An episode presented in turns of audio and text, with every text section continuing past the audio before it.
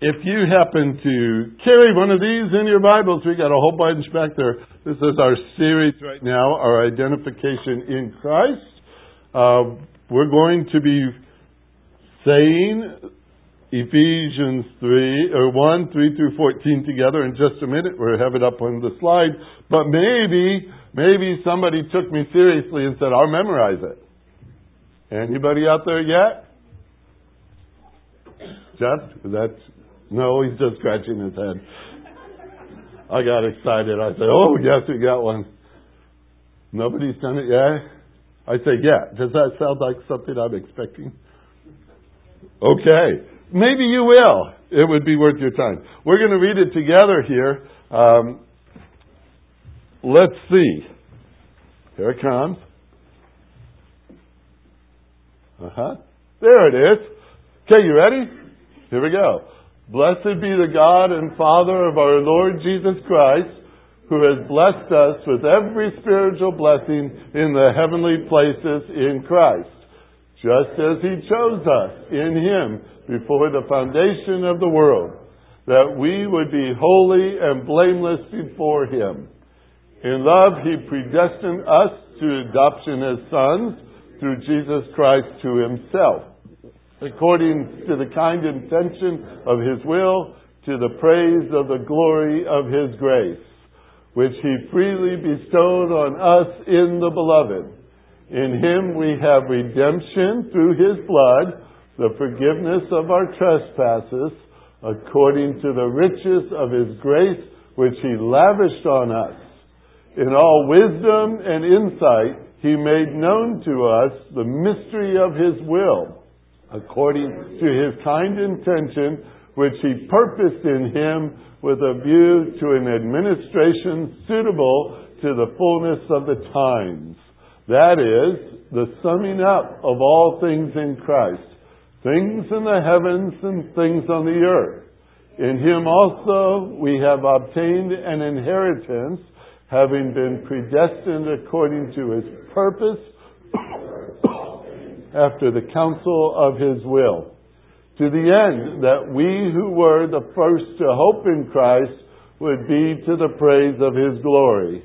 In him you also, after listening to the message of truth, the gospel of your salvation, having also believed, you were sealed in him with the Holy Spirit of promise, who is given as a pledge of our inheritance with a view to the redemption of God's own possession to the praise of His glory. You got all that?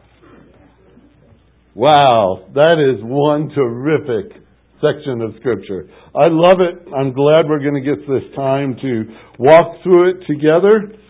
Um, today we're going really into verse number four. It's the page, if you're filling out blank pages, it's called Chosen. Chosen. In verse number four, it says, just as he chose us in him before the foundation of the world. That's where we're going to go. But let's ask the Lord's help. We've got to have that today, certainly.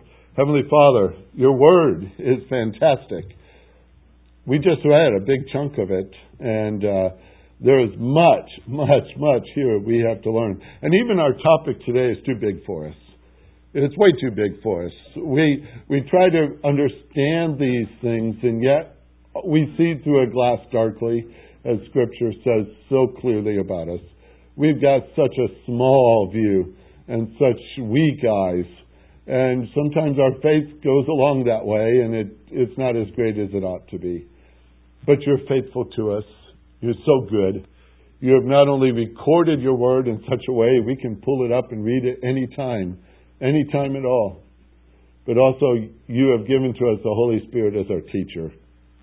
And as we spend this time in your word, Lord, it is you who guides us through it and gives us what we need to know and how we're supposed to respond.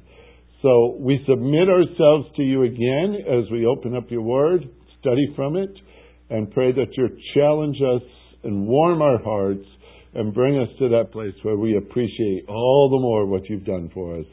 Thank you, Lord, for giving us an identity in Christ. As we study today, help us. It's a hard topic, but it's a good one. So Teach us, we pray, in Jesus' name. Amen. We have quite a task before us today. In the identification of the believer in Jesus Christ, we have at least nine significant recognitions of what the Trinity has given to you. And that's what those pages all represent. Those are just nine. The fact that the Father selected you, He has blessed you, He has chosen you, He has made you holy, He has made you blameless, He has predestined you and adopted you. That's a lot. That's not all, though.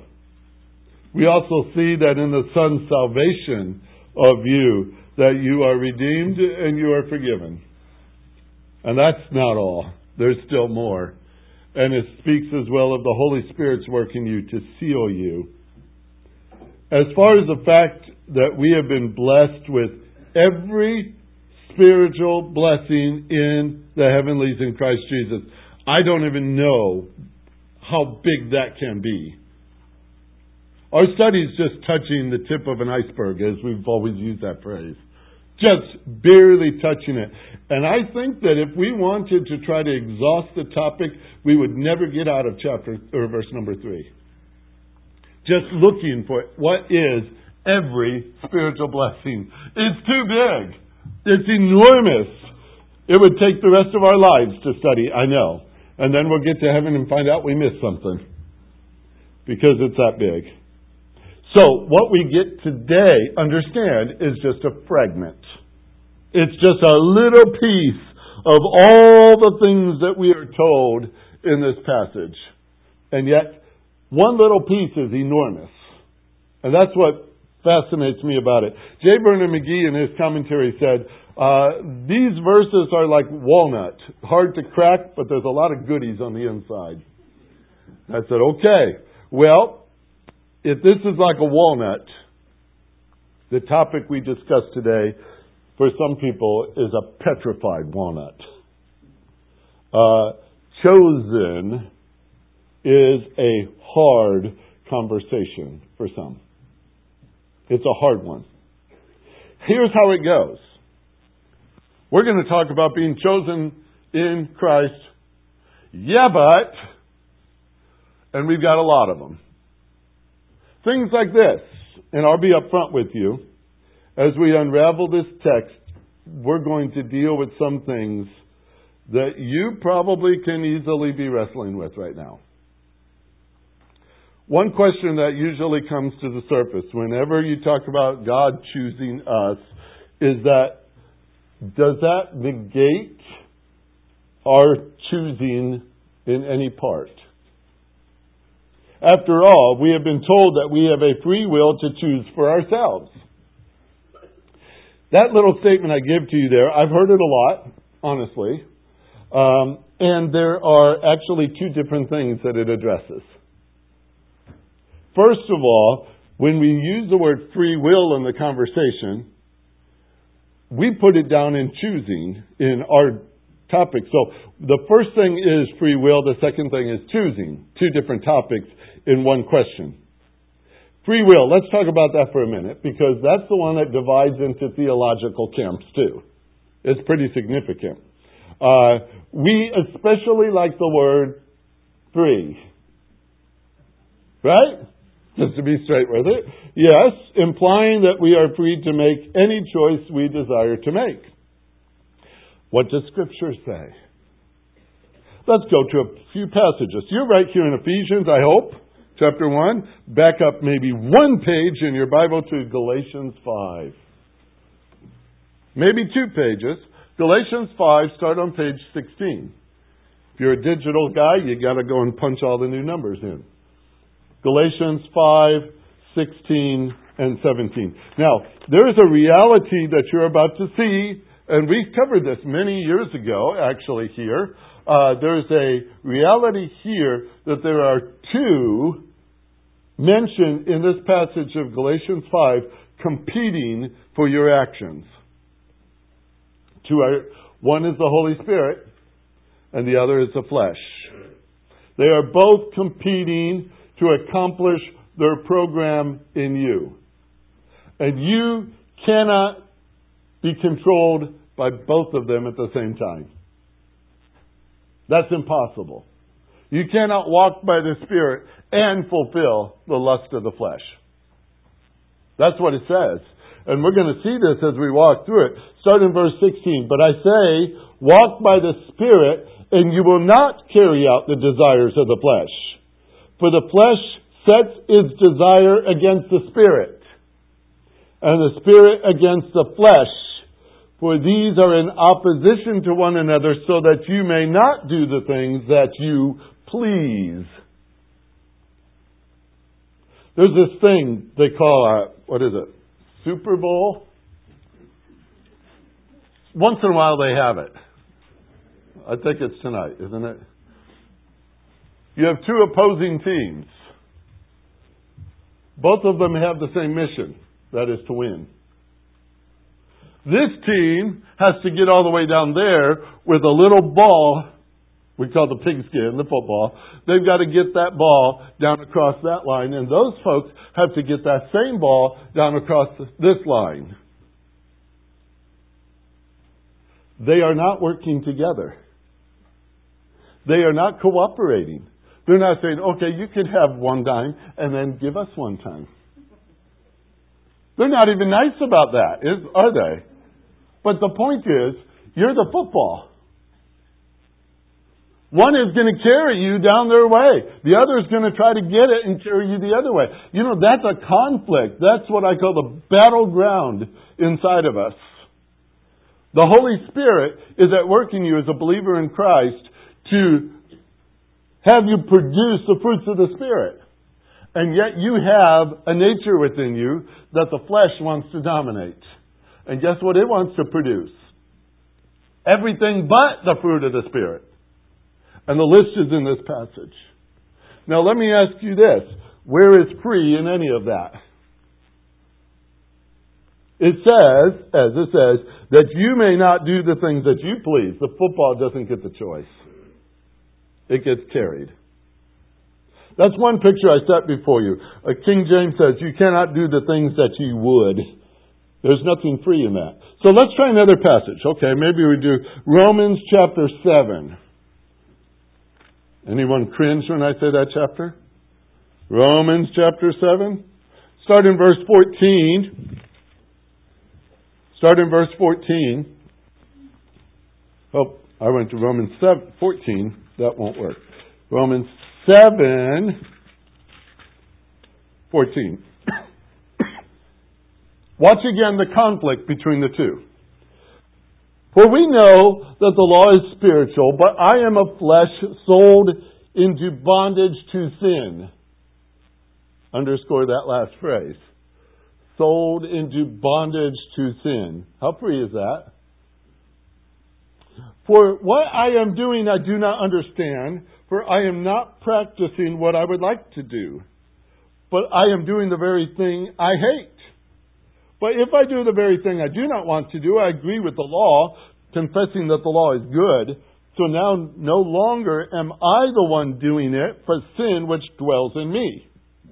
For I know that nothing good dwells in me. Underline that in your thinking at least. That is in my flesh. For the, for the willing is present in me, but the doing of the good is not. For the good that I want, I do not do. But I practice the very evil that I do not want. But if I am doing the very thing I do not want, I am no longer the one doing it, but sin which dwells in me. I find then the principle that evil is present uh, in me, and the one who want, the one who wants to do good. For I joyfully concur with the law of God in my inner man, but I see a different law in the members of my body, waging war against the law of my mind and making me a prisoner, see it? A prisoner of the law of sin which is in my members. Wretched man that I am, who will set me free from this body or the body of this death? Thanks be to God through Jesus Christ our Lord. So then, on the one hand, I myself, with my mind, am serving the law of God. But on the other, with my flesh the law of sin. And if you carry that just down to chapter 8, verse number 2, he says there are three laws. There's the law of the Spirit of life. There is a law of sin. There is a law of death. There is no middle ground anywhere. No place in between all those. Scripture teaches us that we're operating by one law or another law. We're in bondage to our Savior and His Spirit, or we are in bondage to the flesh. The law of the Spirit of life in Christ Jesus has set you free from the law of sin and death. It's complicated to say it. But if my will is not free, do I still have one? yes. Yes, you do. I do. But it's like your heart. It's like your conscience. It's like your mind. It's like your flesh. It's been affected by sin too. Don't think for a minute that our wills are something unique, that they haven't been affected by sin. It's not just our souls that have reaped the consequence of sin. It's all of us. Our entire being has been affected by sin. In every aspect, we are affected by sin, including our ability to choose what is right and what is good. And do you know what? God knows that. God knows that. And He's at work in you right now. Do you know that? He's at work in you to change your will to conform to His will. I love that little verse in Philippians chapter 2. It's verse 13 and 14, by the way. It's two verses. It says, So then, my brethren, just as you've always obeyed, not in my presence only, but now much more in my absence, work out your salvation with fear and trembling. That means you've got it, so work it out. It's, it's pretty intimidating when you think about it. For it is God who is at work in you, both to will and to work for His good pleasure. God's at work in you. To change that will to match His. We almost need a caution sign on our shirt. Let people know, look out, God's in here. He's at work. That's pretty intimidating. But God's at work. So when I get asked, and I have been many times asked, uh, if I have a free will, I reply, no. I don't have a free will. Understand that?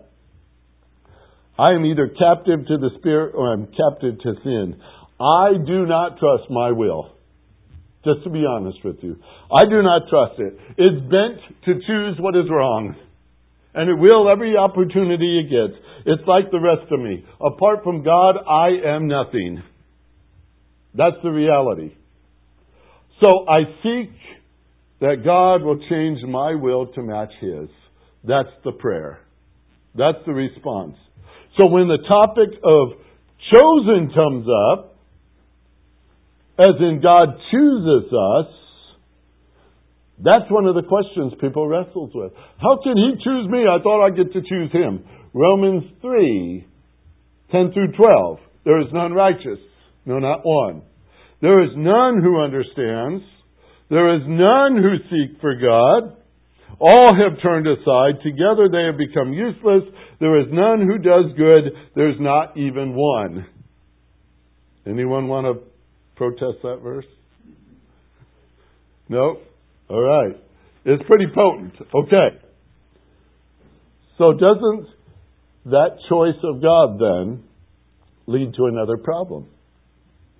As we're thinking it through, people ask this too. If God chooses some to salvation, what about those he doesn't choose? Does he choose others to condemnation? If God does not choose somebody, doesn't he choose them for hell? That's a hard question. In theological circles, that's a tough mental puzzle it's called double predestination. You ever hear those words? It's pretty heavy stuff. You have to pay a lot in seminary to learn that word. Uh, double predestination. That's the idea that God predestines some to heaven and he predestines others to hell. Yeah. Yeah. Romans chapter 9. If you're still in Romans, just turn a page or two. You might still be around 8. Here, chapter 9, verse 14. All right. Seatbelts on. Ready? Verse 14, chapter 9 of Romans. What shall we say then? There is no injustice with God, is there? You want to answer it? No. That's true. There's no injustice with God. May it never be. For he says to Moses, I will have mercy on whom I will have mercy, and I will have compassion on whom I will have compassion. So then, it does not depend on the man who wills or the man who runs, but on God who has mercy. For the scripture says to Pharaoh, For this very purpose I raised you up, to demonstrate my power in you, and that my name might be proclaimed throughout the whole earth. So then, he has mercy on whom he desires, and he hardens those whom he desires. You will say to me then, well, why does he still find fault? For who can resist his will? On the contrary, who are you, O man, who answers back to God? The thing molded will not say to the molder, Why did you make me like this? Will it? Or does not the potter have the right over the clay to make from the same lump one vessel for honorable use and another for common use? What if God, Here's the hard one, verse 22. Although willing to demonstrate his wrath and to make his power known, endured with patience, much patience, vessels of wrath prepared for destruction. And he did so to make known the riches of his glory upon vessels of mercy, which he prepared beforehand, beforehand for glory. And this is where you go, what? What am I looking at here? Let's step back to verse 22. God endured with much patience vessels of wrath prepared for destruction. Oh, it just said it, didn't it? Is that God's choosing individuals to be cast into the lake of fire forever? Let me ask you some questions. What is the wages of sin? Oh, you're good with that. That's perfect. Yes, that's what Scripture says. Do you know that God promised that to Adam before he sinned? Isn't that what he said? The day you eat of this tree, you shall surely die. So, prior to sin, God had already set up the consequence of sin, right? That was his, his, his concept to tell. So, the concept of punishment was enforced before Adam sinned. I just want to put that in order because God declared whoever sins is worthy of death. They become vessels of wrath that are now set for destruction. In other words, he sets the consequence, and this is how I'm going to do it. He didn't have to predestine any individual to it, because what he said was that the individual who sins falls into the wrath. He predestined the wrath. It wasn't the individual. He wasn't just saying that one and that one and that one and that one. And here's what the reality is.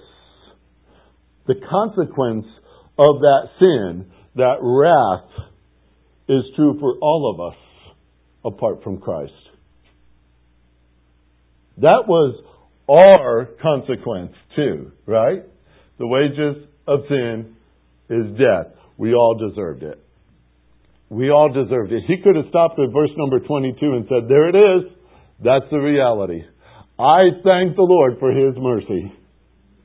Because if it wasn't for His mercy, that would be the end of the story. We all deserved it. So He didn't have to go around picking individuals to put Him in there. We committed the sin, we fell into His wrath. That's the whole picture. So let's look on the next verse and see something beautiful. And yet he talks about vessels of mercy, which he prepared beforehand for glory. And here, folks, really is the wonder of it all. Mankind is destined, due to the consequence of sin, by the law that God established to be cast out forever. The soul that sins will die. And yet God in His mercy reached out and saved vessels of wrath to be vessels of mercy. These, notice one phrase that's different from verse 22 and 23. These ones God prepared beforehand. In other words, His choosing, His selecting of those who gain His mercy, He thought of long before. Beforehand. He didn't say that of the vessels of wrath just the vessels of mercy. What this is saying is simply this, as Dr. Mal Couch taught me at Tyndale Seminary. He says, it's not that God saved some and condemned others. That's not the question. The question is, why did he save any at all? Why did he save any at all? Let, let me tell you something, all right? If I'm stomping on your toes right now, it's on purpose. Just to be honest. Because I thought this through and it came back at me, it looked me right in the face and said, ah, and it pointed that finger at me too. The sticking point in all of these questions, when we cross these, this bridge, we try to equate our will and our choosing to the same level of God's will and God's choosing we match him to ourselves and try to understand what that is that he has done. Our will is affected by sin, his is not. Our choosing has in it our own pleasure. This is where it gets very uncomfortable. Our choosing has in it our own pleasure. Just to be honest, uh, when we assert our own will, are we not doing this in some degree for our own pride? God's choosing operates at a far different level than ours does. He is not unjust. He is not unfair. All of his attributes operate at a perfect level all the time without a single slip without a single shade of anything less than perfect. That's heavy theology when you stop and think about it. I just say it straight. If God had not chosen me, I would have never chosen him. He did it. He did it. Why is this one topic the one that confuses people and has brought up debates for years and years and years and years and years. It's in theological books all over the place. Why is this the case? I will tell you what I think is the answer to that. Why is it so hard? Because I believe that in being chosen, you have it in your identity in Christ. And Satan does not want you to know it. He does not want you to understand it. He purposely sets us up to be confused, to even accuse God of injustice, to assert our own pride. And if you recall, that is the very thing that Satan did in his first sin. And by the way, it's the same trick he brought in to introduce to Eve when he suggested to her very simply that God was leaving things out of her experience that would have made her wiser. He sows distrust. And this topic, when we go down that road of equating God's way with man's way and make it sound like we have to understand God on our level, we are starting to insert an awful lot of man in the picture. And we get confused. We get confused. But if we step back, folks, and this is what we're going to do this morning, when we step back and see that chosen is among the spiritual blessings that God has given to us, we start to see what it's all about. Let's keep this in mind. God's act of choosing is not the same as the way we choose. We choose our preferences. We choose what pleases us. There's that commercial, and, and I just chuckle at it every single time where all these little kids are out on the playground about to play basketball and they're picking teams. And sitting, standing there, you got all these little four and a half foot tall kids, and you got, who was that? Charles Barkley or somebody?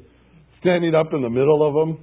And it's like, this is a no brainer. Who are you going to pick? if you're playing basketball, I'll, I'll take him. It's like, you, we do that, don't we? You've been in that uncomfortable world of junior high where they pick teams for things, and maybe you weren't just as athletic as the last guy, and a lot of people are picked before you, or maybe you're the last one on the list. We're very uncomfortable with that system. That's the way we pick. We picked that way. God's ways are not our ways, Scripture says. God's thoughts are not our thoughts. They are much higher. They are much purer. They are much greater. And so when you pull this text out and look at it again in Ephesians, got to go back. I'll have you in a couple more passages before we're done here. But in Ephesians chapter 1, verse 3 and 4, it starts with, Blessed be the God and Father of our Lord Jesus Christ, who has blessed us with every spiritual blessing in the heavenly places in Christ, just as, I'm going to talk about that in just a minute, just as he chose us in Him before the foundation of the world. That little phrase, just as, is a very important link. Or according as, you might have it if you're reading a King James today. God has blessed us with every spiritual blessing to the degree that He has chosen us also. It's a measuring term.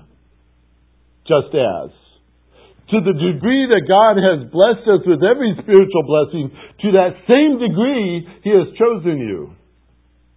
In other words, to be chosen in this context is not inferior to the blessings of God, it's on the same plane.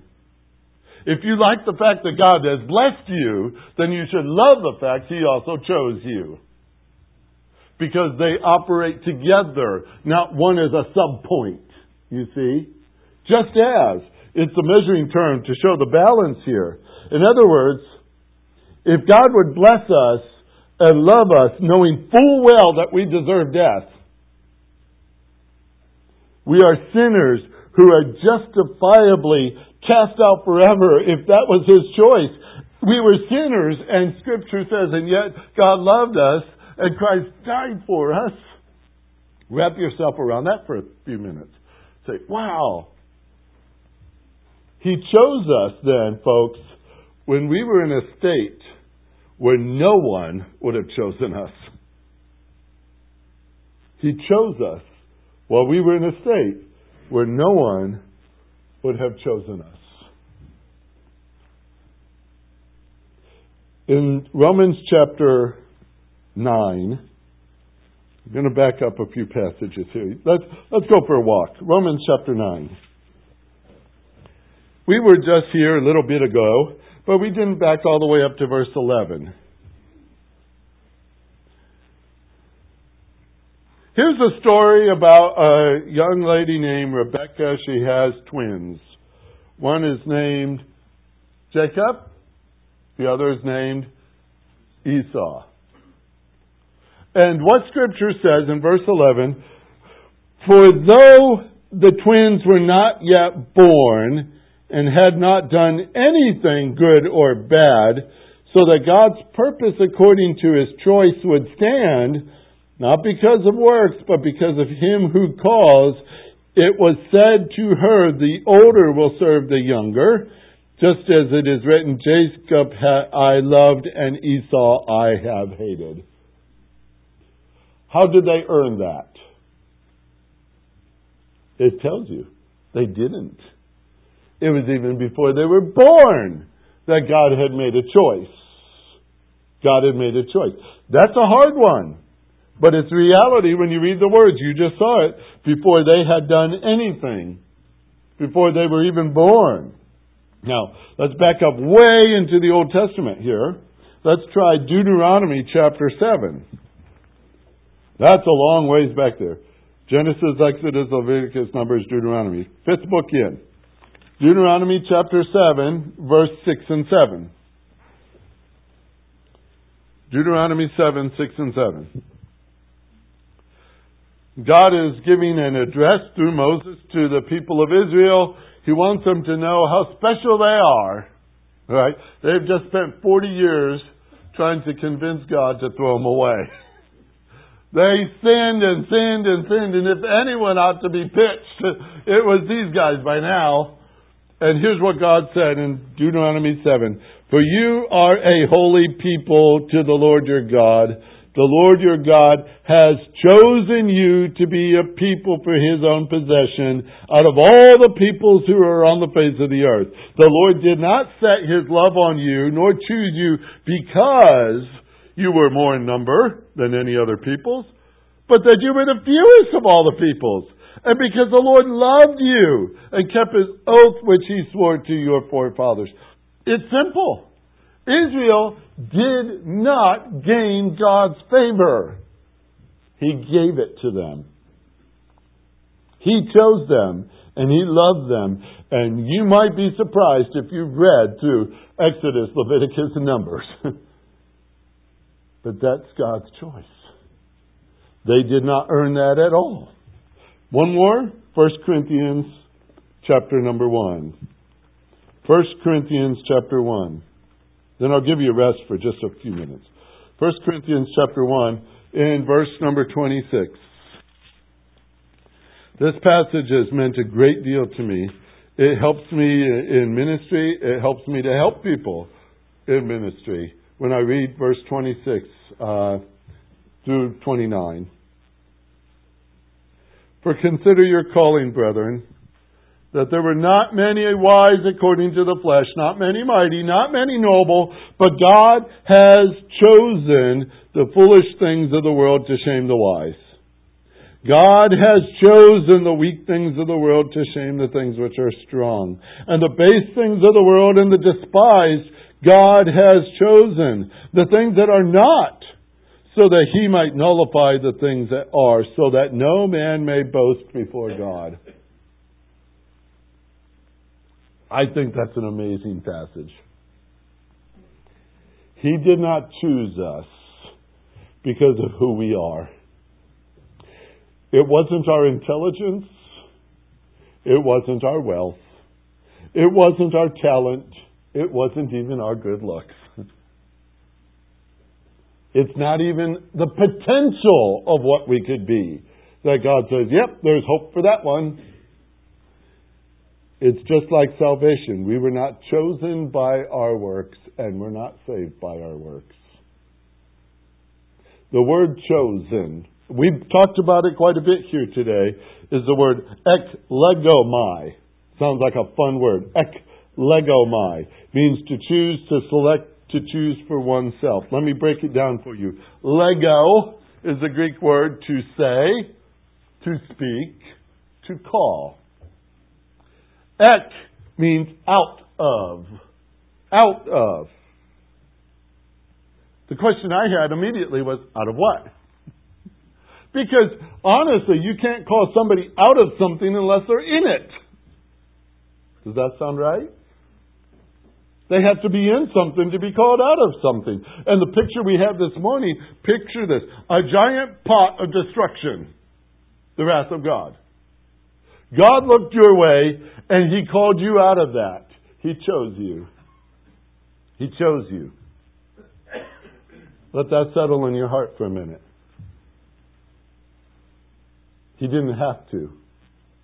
He did. He chose you. And here's what happens. Because here you are, a believer in Jesus Christ, one who God has chosen. And then you, you sin. You do something you know is not pleasing to God. Does your enemy know that? Oh, yes, he does. He goes up before the throne and he says, ha, there they are. Look at them. They're just rotten as can be. Give them up, God. They can't follow you. They're not going to obey you. They don't want you. God, they sinned against you. He accuses us day and night. And then he comes back to your heart. And what does he say to you? He says, You know what? God doesn't love you. No, you sinner. God does not want you. Uh-uh. God has seen your sins and He detests you. He's abandoned you. He's walked away from you. He is, wants nothing with you anymore. Have you ever had that argument in your heart? Oh boy. It's there, isn't it? It's there. And yet, all the way through this passage, God is saying, I saw you, I loved you, I chose you. Aren't those beautiful words? Here's something even bigger. Ek lego my. My. The end of that little word means what we call a middle voice. What's that mean? Two things. One, it says this. I myself chose you.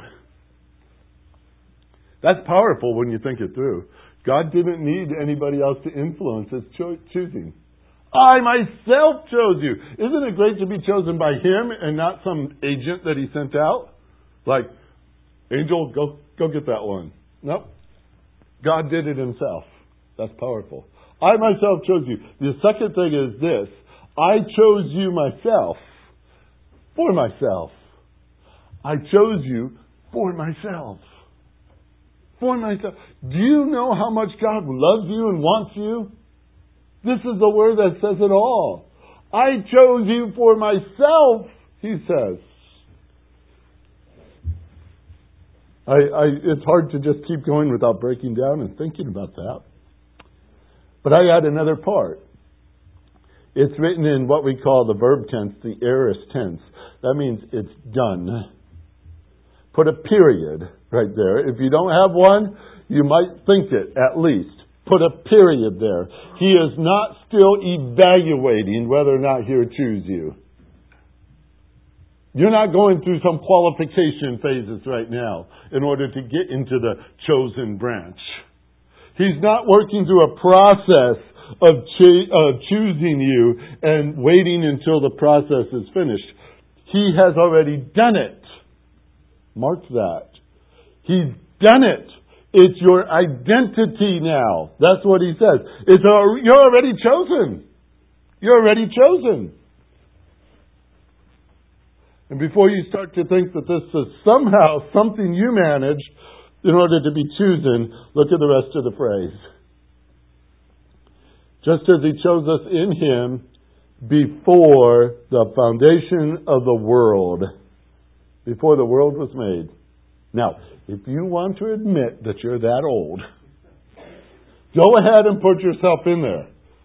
But you, you, you, you can't convince me other than this. God chose you and God chose me on something other than our merit. How much did you do before the world was made? Nothing.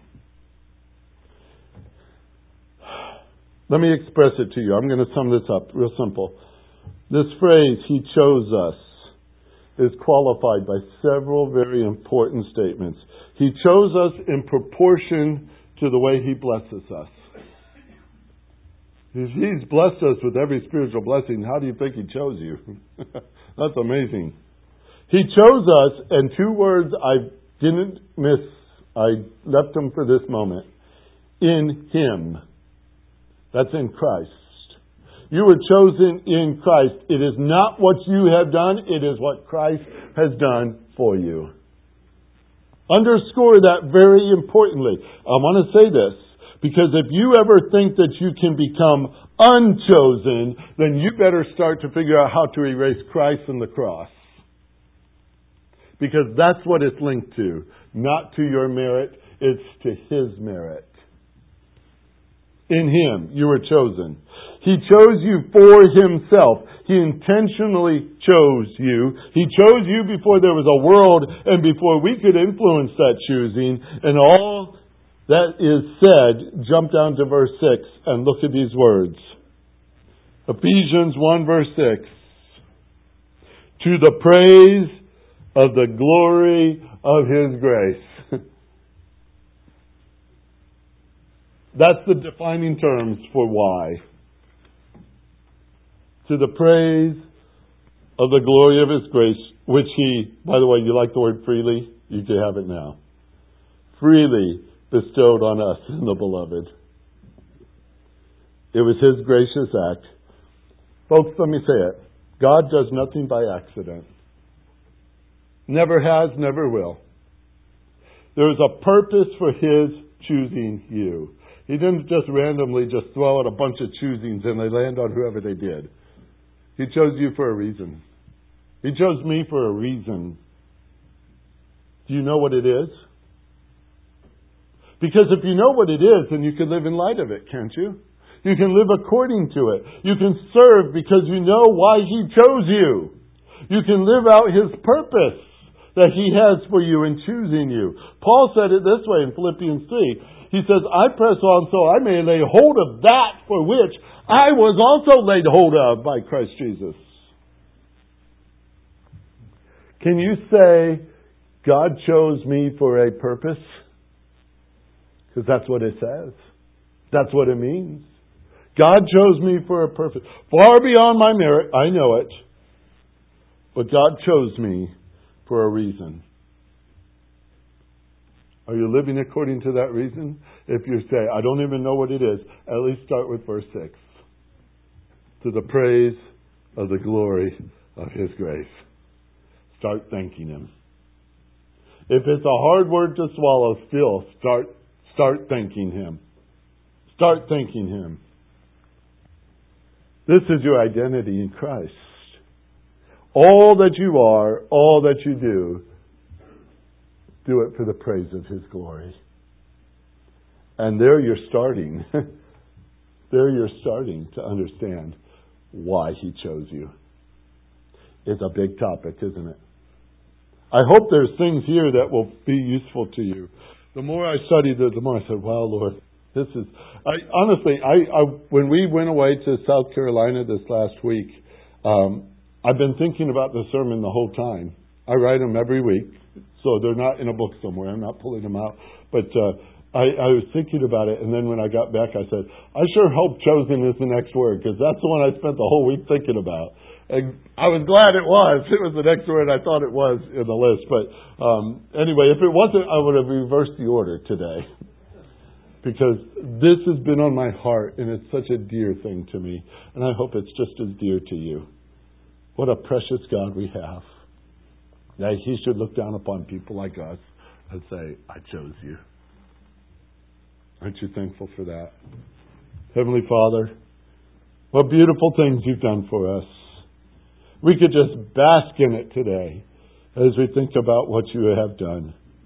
Oh, I know, Lord, you've given to us the, the responsibility on this earth of proclaiming the gospel. For there are those, even probably among us today, who do not know Christ as Savior. And Scripture has made it clear we're supposed to proclaim the Word of God that they might hear, that they might believe, that they might have faith in Christ. And we don't hesitate to do that. But somehow wrapped up in the mystery of it all is that you chose us. And Lord, if there's somebody in this room right now that you've chosen and they don't know it, draw their hearts to yourself right now. Draw them this way, Lord. Let them see there is a Savior, one who has died to set them free from the wrath of God.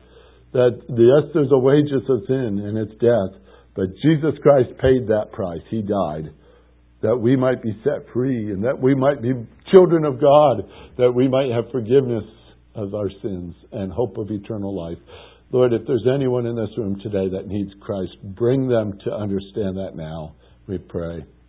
And help us to be bold to share the gospel with them. But Lord, for us who already know you, thank you for what you've done. Thank you for loving us so much that this, this passage today has warmed our hearts. We give you the glory for it all. In Jesus' name, amen.